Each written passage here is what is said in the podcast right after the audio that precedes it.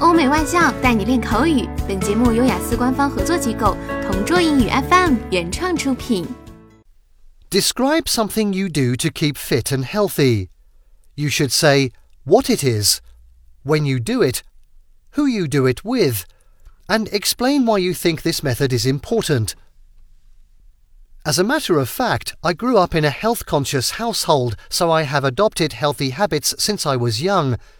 I can vividly recall that my father used to have me get up early in the morning and then take me to a local high school playground for some light exercise.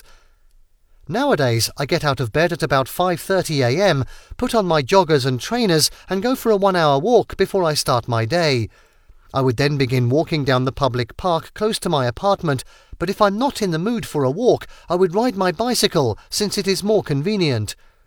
I firmly believe that the morning air is incredibly beneficial to one's health, since the air and environment are fresher in the morning than at any other time of the day.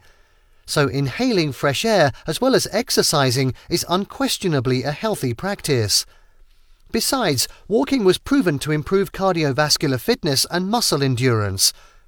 Also, my father always tells me that a sound mind rests on a fit body, and I have experienced firsthand that this habit is advantageous to my overall physical health and mental well-being. I started doing this early morning exercise a few years ago, but now I almost always have two of my friends or cousins with me, as they also take pleasure in exercising.However, I can only wish all of us would engage in any fitness activity since it will benefit us in the long run.